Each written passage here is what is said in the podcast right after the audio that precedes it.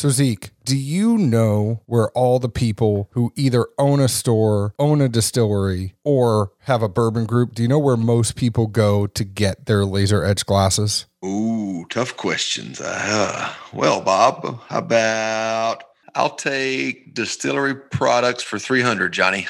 That is correct. Distillery Products and distilleryproducts.com is your number one source for wholesale laser etched glassware. And if you are a Bourbon Group of store or distillery and you are getting a whole bunch of glasses, reach out to me. I would love to get you in touch with Carson and Janie and Vicky and all the good folks over at distilleryproducts.com. Zeke, do you know that there is a Glen shortage right now? Well, Glens are kind of short. Is that what you mean? I know you've said that joke before, but people are looking for alternative alternative glasses to the Glen, and there's the perfect dram. There is the Kenzie glass. There is the Speyside taster. There's tons of awesome glasses out there. Some people are using the Neat, the Tua, whatever it is, they have it at distilleryproducts.com. Check it out for yourself. Reach out to me. I'd love to get you in touch with them. You gave me one of the epic fail moves right there. I, I always hate that one. I know, but you have said that joke before. I don't doubt it. But you know, it's like when you're on a date and somebody's like, yeah, you told me that. Like, oh man, like that's also like, hey, Edwards, you're fat. Yeah, okay, you've used that one before. Hey, I'm more creative than that.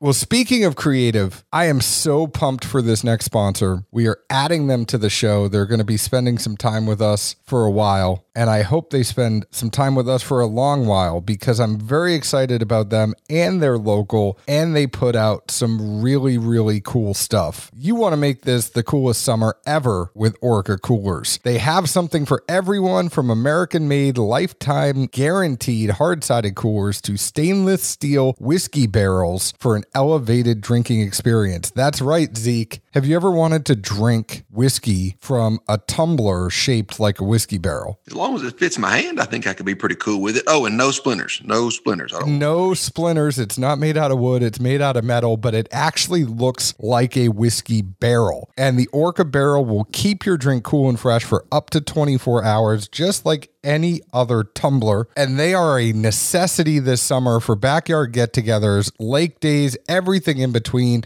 With roto molded construction and integrated insulation, your Orca cooler will retain ice for days on end. The thing I love about these coolers, they're also bear proof. So I don't know how I'm to get into it but they are bear proof. Go to orcacoolers.com and use the code DADS20. That's DADS20 for 20% off your order. Orca for all of life's adventures and for all of the adventures we are going to have this summer with our whiskey barrel tumblers. I'm very much looking forward to this, Zeke. I'm going to assume they must come in multiple colors too, because I, I know how you are with the coolers at least, because I know how you are about uh, diversifying and, and, and, having your collection of coolers a little different. And, you know, each color like codes you what's in there. So when you go on your camping trips, you know where to go for what. I actually think that Orca has the most options and the most colors, and they have a whole bunch of stuff with NFL, MLB, college, and they can also customize your coolers and your drinkware and all that for you. Really cool people, and they're local. We love supporting Tennessee brands, people from Nashville. So check out orcacoolers.com. Use code DADS20. I can't wait to see how you uh,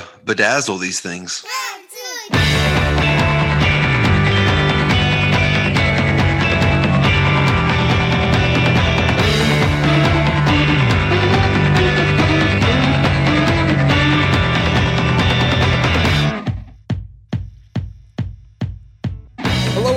everyone. My name is John Edwards. With me, as always, is Zeke Baker, and together we make the Dad's Drinking Bourbon. Wherever you are, whatever time it is, thank you for making us a part of your day. Hello, my friend Zeke. Yeah, what you know good, big cat there's so much going on. I don't know. I mean, it's tough. It, I feel bad. We haven't got a podcast out until Friday this week. We're going to do a makeup one for Monday. It's just been one of those things where we have not had time. I felt like I've been running around like a chicken with my head cut off this week. I mean, based on your 40 time, I, I don't know about running around with a chicken with your head cut off because those things move pretty quick.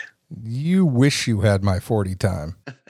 they don't call me Big Cat for nothing. What's that got to do with a 40? Unless you're drinking one. I'm just saying. Is that the 40 time you mean? I'm agile. I'm agile like a cat. Uh, Although speaking of uh, sports, I guess to a degree, apparently T-ball is no longer T-ball. Did you know this shit? No, what you got here? Well, you know the boy he's, he's playing, and I, I at least I mean he's probably not called T-ball anymore, but in my head I still call it that since that's what we would all we would have all played when we were kids. And I guess there is a T involved, but literally they they pitch to the kids. Really? Yeah. I mean, Charleston's five. I know. They're- Do they like underhand pitch it or do they? No, like it, it, it seems so awkward. So it's overhand. I mean, it's funny. Like I, I've you know tried to you know practice with them on the weekends and whatnot here and there, and it's not a natural reflex to be our size versus a five year old size, and then try to gently pitch a ball overhand to them. I mean, it does not flow. It, it- like your whole body just kind of herky and jerky the whole time because it's not a fluid movement. Like watching them, some of the pictures I've seen, this makes even more sense to me. And I do it. They'll take a knee and then overhand pitch so the at are kind of you know, on the same eye level. But I mean, imagine you're like a the team range is four to six years old. So you know these kids, they're like maybe waist high at best. And somebody, I mean, you six foot three or four, and you- you're trying to like softly overhand one to this little kid. And, I, and in my mind, I'm like, you got to feel like you know Randy Johnson or something on the mound, just trying to nicely lob it to him to hit one. I mean, it, I don't know. It doesn't. I mean, I guess maybe for hand-eye coordination or something, but it doesn't make sense to me at all. I kind of feel like that's dangerous getting on a knee because one of these kids is going to catch a nice line drive. I mean, I know they're four, five, six, but somebody is going to get a line drive and get one of those pitchers right in the face. Well, no, no, it's the adults pitching, not the kids. Sorry. No, I know. That's what I'm saying. It's going to be one of the adults, and they're not going to be able to move out of the Oh, way well, quick I mean, enough. They, they have a glove. I mean, the worst case, you just fall left or fall right or something. That wouldn't work. I mean, because actually, the thing is that I mean, and it's not a, a far back of a mound as we would have if we were playing as adults, but they pitch it from the mound. It's not necessarily a lob by any means. I mean, I'm not saying we should baby children, but maybe like get them used to the swing before they have to start swinging and paying attention to the ball at the same time. Well, that's my thing. Because at the same time, I, I, you have to wonder, like in the back of your mind, you know, at least when like we were kids, and the expectation was, all right, go up there, hit the ball off the tee. You accomplish the goal. You go up there and swing three or four times and foul or just miss completely. Ah, get the lame duck here, the tee. Somebody can't hit a ball. It's got to be worse than the psyche. It can't be better. Oh, I, mean, 100%. I, don't know if a kid's really thinking that far along at the age of five, but go get the uh, the impairment thing over here. Somebody can't hit the ball. I mean, that's the way it looks almost. Like, just I don't know, man. Shit going on with kids these days. I don't understand. or are they all getting a trophy? Oh, of course. Man, that's tough. That's a whole other, you know, 2-hour podcast right there on whether or not kids should all get trophies or not. Let's drink on that note. Let's move on on that note. I I think uh, everybody has an opinion on that. I think Zeke, you and I kind of see eye to eye on that. But For anyone listening, uh, blow up John's DMs on this one, not mine. there is no sense in us uh, both preaching to the choir that is ourselves. But speaking of sports, and speaking of trophies, I'm very excited, Zeke. Our friends over at Action247.com, Tennessee's only sports book by Tennesseans for Tennesseans. Use code DADS100 for $100 matched of your first deposit. NCAA football is back. It is the FCS. It is not the BCS. So instead of Division 1 and Division 1 AA now, you have BCS and then FCS. So I have a lock I will tell you right now, but you have to bet. I mean, they are a heavy favorite. Saturday at 12:30, the James Madison Dukes take on Elon. I think you got to go with the Dukes. It is a lock. They are always in the FCS championship. That is a lock game of the week for me, but you have to bet more. They're minus 115, so you got to bet 115 bucks to win 100. They are always in the championship for the FCS. So my lock of the week is James Madison Dukes. I have one for you. Albany Great Danes versus the New Hampshire Wildcats. The spread is two. So Albany is plus two, New Hampshire is minus two. They're tied at minus 110. Nobody's really getting the favorite here. You know, the point spread's there, but that's about it. Yeah, think the money line's kind of irrelevant, though. I mean, as long as you win, you feel good about yourself, right? Yeah. So, what do you have for this one? Pick one Albany, Great Danes, or New Hampshire Wildcats. It's the cats versus the dogs. Oh, it's Great Danes all the way. I had them growing up. All right. Well, there we That go. was, that was a no brainer. Although I will throw out, um, was at a, a, a tasting recently. And so randomly, one of the guys just like, this goes, Zeke, pick one of these three numbers. I just like, okay, say a number. He never comes back to me, never said anything about it. And I'm like, what the hell did he want that damn number for? Was he drawing straws or some shit? Literally, I don't know anything about it. Like two hours later, they're all of a sudden like, oh, hold on, fireball or whatever just hit. The Razzles ran. Damn, Zeke, you owe me a thousand dollar bottle. Thanks for picking that number. I'm like, shit. you better give me a two ounce sample. Don't worry about that. But yeah, I was just like, I wondered why the hell you wanted that number like two hours ago. He's like, yeah, man, appreciate it. You got me a thousand dollar bottle. I was like, okay. Anyways, go to action247.com, Tennessee's only sports book by Tennesseans for Tennesseans. Use code DADS100 and get $100 match to your first deposit. There's also other stuff going on. There is hockey, there's table tennis right now, there's other sports besides FCS, there's basketball as well, NBA is going on. Check them out at action247.com. Zeke, what we are getting into today, Barton back in December, and we are just getting to this, so apologize. They unveiled their new Thomas S. Moore brand of cask finished bourbon whiskeys. In 1889, Thomas S. Moore built the distillery known today as Barton 1792. Moore was an early pioneer in Bardstown leading up to Prohibition. Moore established a constantly evolving whiskey empire, growing his humble operation into a powerhouse distillery, filling hundreds of barrels of whiskey a day. Business boomed until the 18th Amendment forced the distillery to cease production in 1920. Today, this namesake line of bourbons intends to honor Thomas S. Moore, an innovative bourbon pioneer. So there is a straight bourbon whiskey finished in port casks, a straight bourbon whiskey finished in Chardonnay casks, and a straight bourbon whiskey finished in Cabernet Sauvignon casks. The port is 98.9 proof, the Chardonnay is 97.9 proof, and the Cab Sav is 95.3 proof. I will also preface this episode with Zeke and I notoriously do not like wine finished whiskey. Is that a fair statement there? Possibly an understatement.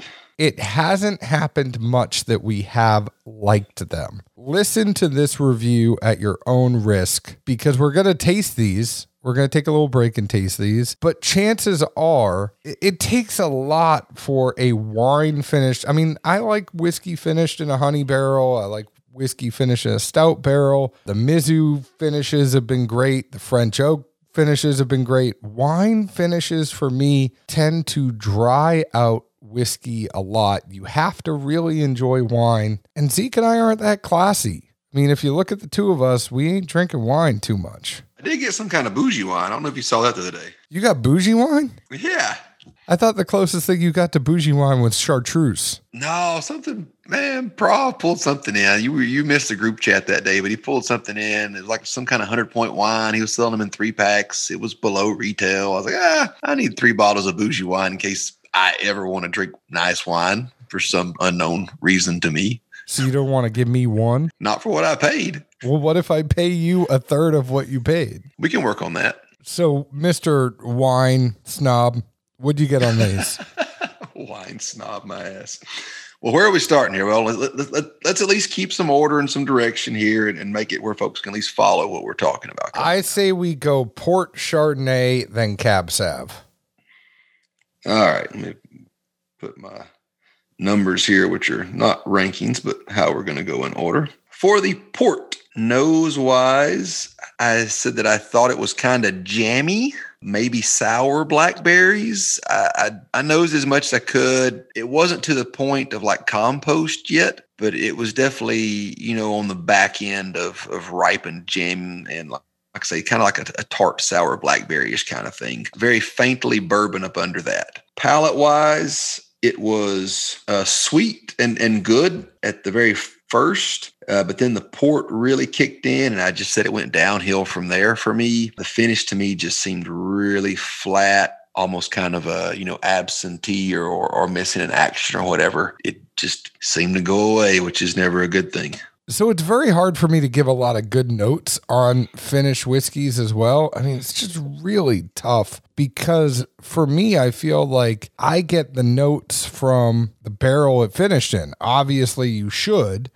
And that's something that should be there. I mean, but it's hard for me not to say, like, hey, fruit berry in some way, right? Like whether or not it's plum or grapes of the lighter ones. And yes, I know you're to just say, no shit, John. Like, that's duh. I don't really get a nose besides fruit on the port. Like, I really just get the port on the nose. That's all that really stands out to me. I'm not getting as much of the whiskey. What I liked about the port was that it had a great balance in the taste of the port and the whiskey itself. Out of these three, and you know, not to tip my hand too much, but this was the one to me that really had the best balance and had, if I were to go for a finished whiskey, this was more in my wheelhouse because it had a little bit of the fruit, but I could still taste the whiskey. The the finished barrel did not overpower this drink for me to the point that some of the others had. So I was down with the port, a lot of fruit along with typical whiskey flavor, typical Barton flavor. I mean, I don't want to sit here and sound self important and pull tasting notes out here where if you've had Barton in any way, shape, or form, you know what Barton tastes like. You're mixing some Barton with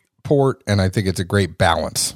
For me, that's what this port really showed. I see where you're going with that, and I would agree decent amount there. Uh, I, I, just felt like what it started with, it didn't hold the whole way through. And that's kind of what I meant with like a, uh, you know, the port kicked in and it went downhill. It just seemed to lose almost all flavor in every direction to me by mid palate, and by the back it was just kind of like, hold on, you know, be like if you were a uh, you know, talking to somebody, conversation, watching TV, whatever. At first you pick up flavors and then you kind of realize a minute later, like, hold on, I still got that thing swishing around my mouth and I'm not tasting shit. Like, what happened here? and that's not necessarily a bad thing. I mean, I get what you're saying. It's mid palate is when the port really kicks in, and the finish, it's there. It's just not as pronounced as the big, bold flavor of the taste is in the very beginning. So when you first sip this, you go, oh, whoa, that's some port. And then once you get to the mid palate, it's like, oh, it's gone. Yeah. And it's like a magic trick. I mean, if this one was anything, it would be a magic trick because you're like, wait, wait, wait, how'd that happen? Let me have another sip. So, you know, if the goal is to get people to sip more than one sip, it's doing its job. But at the same time, it's like looking for that leprechaun at the end of the rainbow. I don't think you're going to find him. It's one hell of a whiskey pot of gold at the end of that rainbow. Zeke, what did you think of the Chardonnay? Nose wise, I thought this was, uh, you know, maybe plum or peachy definitely more fruity than I thought the port was. But again, it, it also had an aspect to me that seemed post, um, you know, ripe or sweet spot for for whatever fruit I was picking up or fruits. Like I say, it was kind of hard to pinpoint, but either way, just that aspect of it was starting to get a little. Uh, you know, when you squeeze it, the the skin on the outside wrinkles up versus uh, you know, being squishy or kind of composty time. Palate wise, and when I tasted these, I tasted cab first so palate wise, it's almost kind of somewhere like a I'm going to put down prickly, uh, raisiny, but it, it definitely kind of reminds me of a, a, raisin note or undertone, maybe even a little past fermentation on the raisins or whatnot or something. But the the prickliness and, and you know sometimes Barton can definitely be known for its heat, even when it's not the 125 proof you know, Full Proof iteration, some of the lower proofs of Barton can definitely, uh, you know, still come off as a, as a hot, so to speak, and that prickly feeling on your tongue. I definitely get it on this one. It just had a, a weird bite plus the that kind of old raisiny feel to it. I mean, I've only had Chardonnay probably randomly at like parties or social events and never paid attention to it again. I'm not sure what they were going for with this, but I, I, I don't think they got the desired effect, at least in my mind.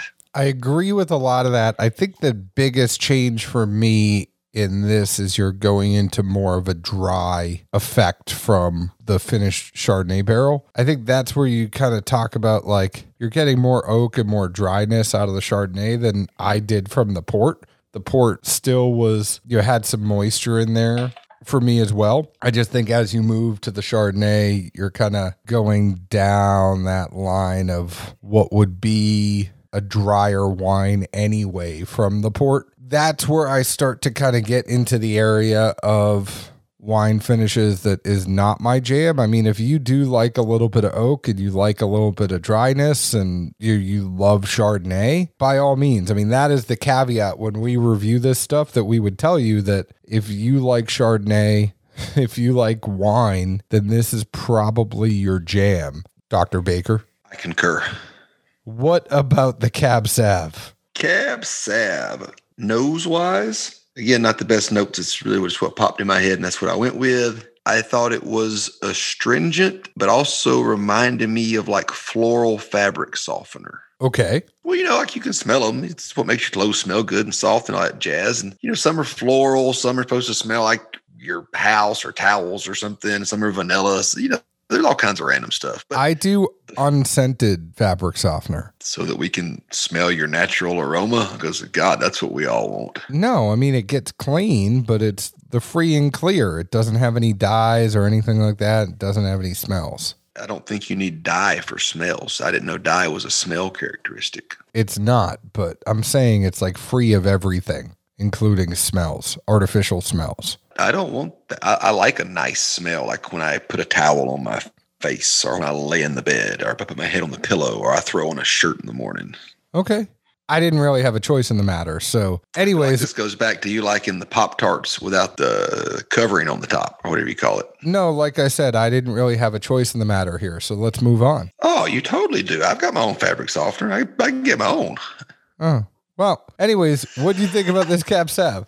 Nose wise, there's a lot of astringency on this one to me more so than the others. Again there's this floral component to it that's kind of behind it but it really does almost seem kind of synthetically driven or something. Palate wise i put down that the the wine component of this kicked in much faster i thought um, especially compared to the port swishing it around and, and working on a profile out of this it almost seems kind of encapsulated and i've had that before in some other wine finishes. I, I can't cite what the the finished barrel was exactly or, or who made the product but there definitely felt like there was just kind of the this layer of, of inertia or whatever you want to call it in between when i tasted whiskey and what i was picking up versus like feeling the liquid that I, you know, had moving around there. I, I don't know. It's just a, a, weird encapsulation thing. It also makes it very hard to pick up taste because again, you feel like you're almost working through a membrane or something. I put down by the finish, it, it was pretty rough and it just won't leave. Uh, you know, it, it's that one uh,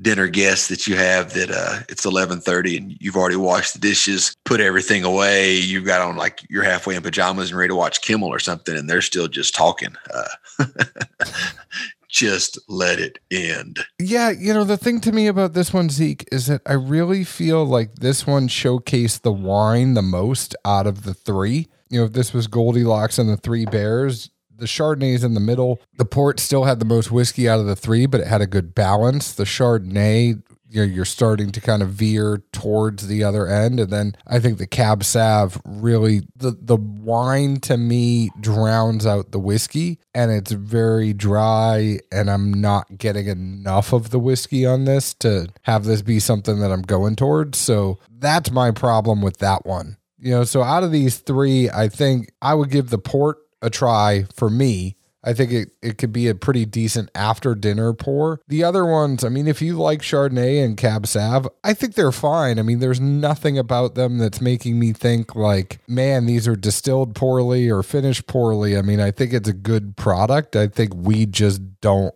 like wine finishes and the the characteristics that we're pointing out are not characteristics that's like this is a bad whiskey it's like no these tasting notes are just not our jam yeah i mean to the uh at least what I would assume minority is that, that likes this type of product. I mean, if you like this cab sav, you, you can taste it for for days. I mean, you'll you'll love it if you're into that kind of stuff, get a pour at the bar. It might be, uh, you know, you, your your next best friend or something. Uh, it, it's just not my cup of tea or lemonade or orange juice or Hi-C punch. Agreed. Thank you to Sazerac for sending this our way. Obviously, getting a sample sent to us has no effect on the review that we eventually give. Great whiskeys distilled well. I mean, you know, Barton knows what they're doing. Finished well. I just wish Zeke and I actually liked finished whiskeys, and then we would be your huckleberries.